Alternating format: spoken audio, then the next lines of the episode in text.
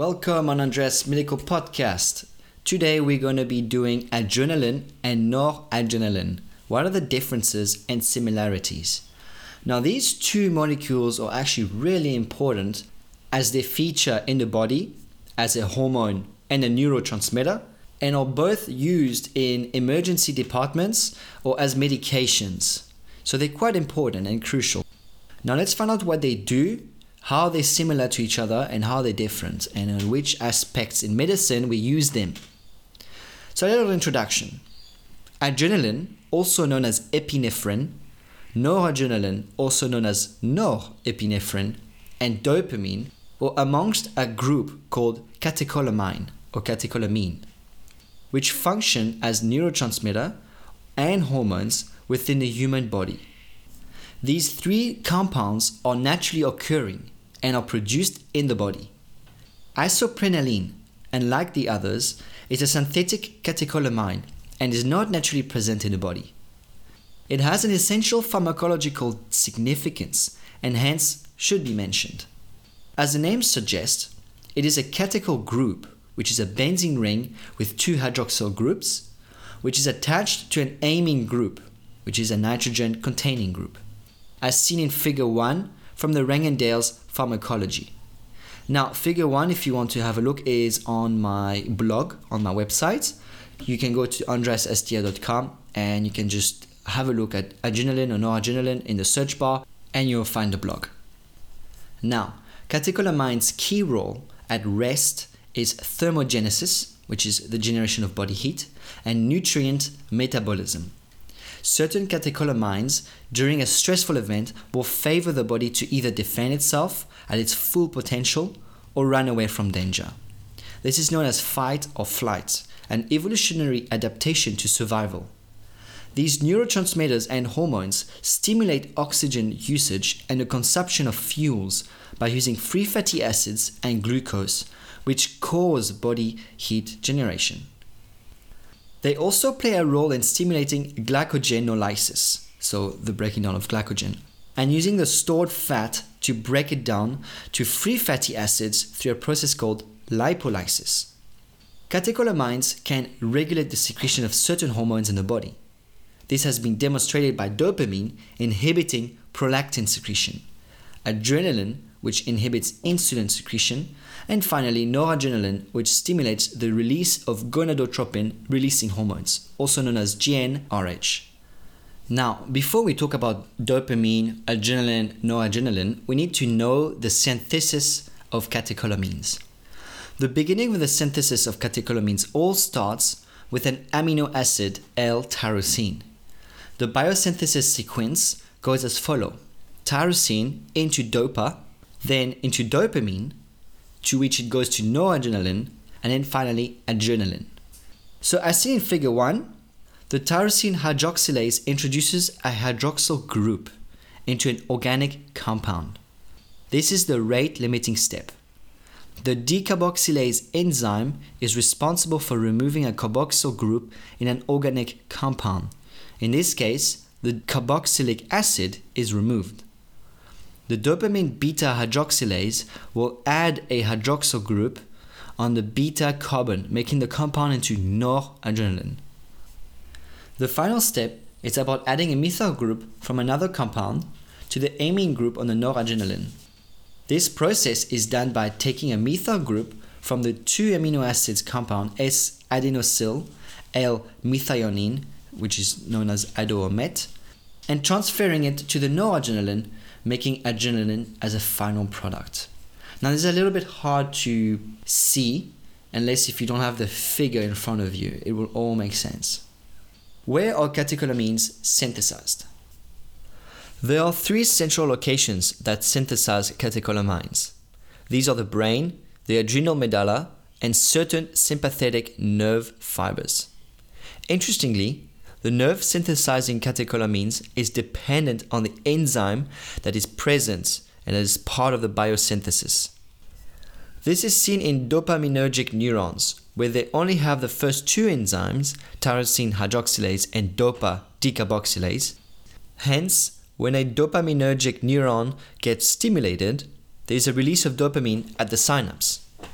In terms of the transformation of noradrenaline to adrenaline, at the adrenal medulla, the enzyme needs to be in the presence of a high local concentration of glucocorticoids from the adrenal cortex. If the chromaffin cells, the primary source of circulating catecholamines, are outside the adrenal medulla, they are unable to synthesize adrenaline. Now, the differences and similarities of adrenaline and noradrenaline.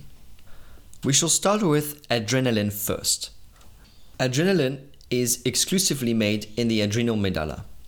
More adrenaline is released from the adrenal medulla than noradrenaline. It acts mainly as a hormone and is released primarily by the adrenal medulla into the bloodstream. Hence, we can say that adrenaline is carried throughout the whole body and acts at different organs on different adrenergic receptors.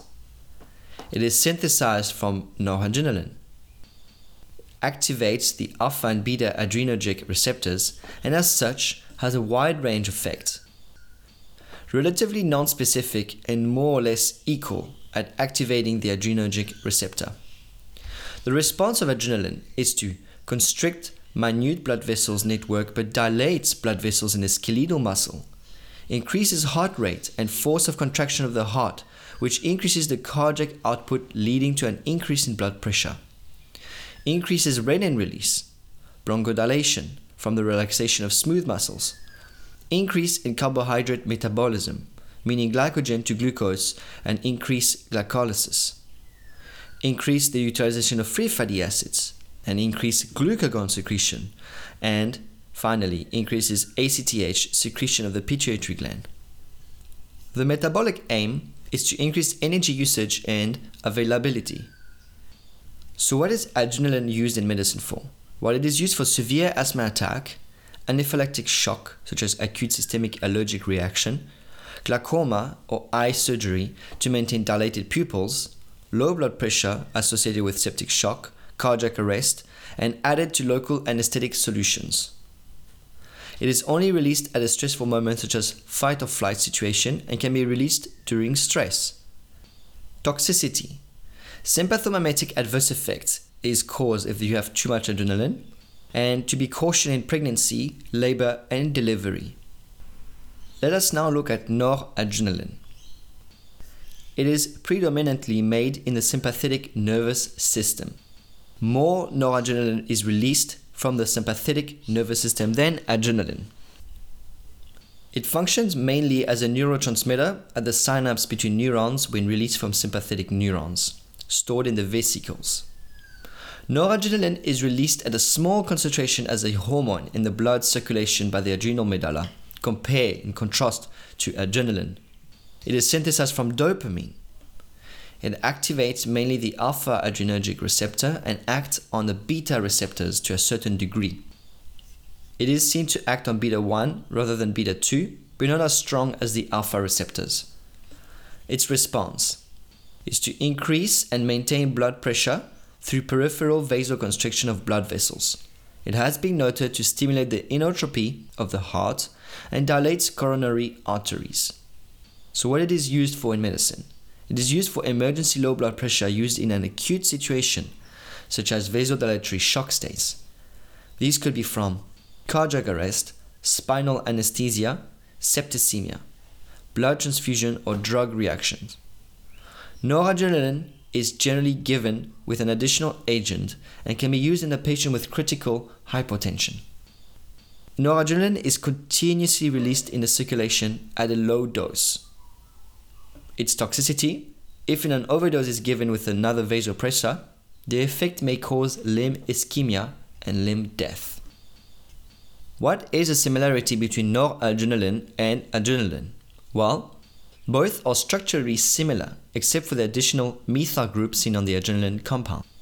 Both are hormones and both can act as neurotransmitter, but one favors the other and vice versa. The main physiological action is to initiate a quick, instant, and generalized flight or fight response. These can be triggered due to loss of blood pressure, pain, stress, injury, intense emotion, or low blood sugar, such as hypoglycemia. A response would be tachycardia, increased perspiration, increased blood pressure through narrowing of blood vessels, increased blood sugar, anxiety, dilated pupils, and tremor. Both are broken down by catechol O methyltransferase, which is known as COMT, and monoamine oxidase, which is known as MAO. 75% are recaptured and repackaged into vesicles at the nerve endings, especially true for noradrenaline, and 25% is captured by proximal non neuronal cells.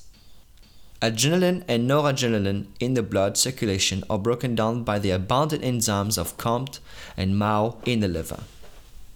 The bottom line, in conclusion, noradrenaline increase or maintain blood pressure during an acute medical situation, used for vasodilatory shock states, mainly produced in the nerve and act as a neurotransmitter. A small amount is made in the adrenal medulla and act as a hormone, but only a small amount. Adrenaline. Its four main action. Increase heart rate and force of contractility, bronchodilation, increase vasoconstriction, hence increase blood pressure, and finally increase blood glucose availability. Used for anaphylactic shock, emergency asthma attack, septic shock, cardiac arrest, eye surgery, local anesthesia mainly produced in the adrenal medulla and act as a hormone, hence has a wide range of effect on the body. A small amount is made in the nerves and act as a neurotransmitter. Both are released for a fight or flight response for survival adaptation. And now you know the difference and similarities of adrenaline and noradrenaline. If you want a clear picture of seeing how these molecules look like, have a look on the website Enjoy the rest of your day and stay healthy.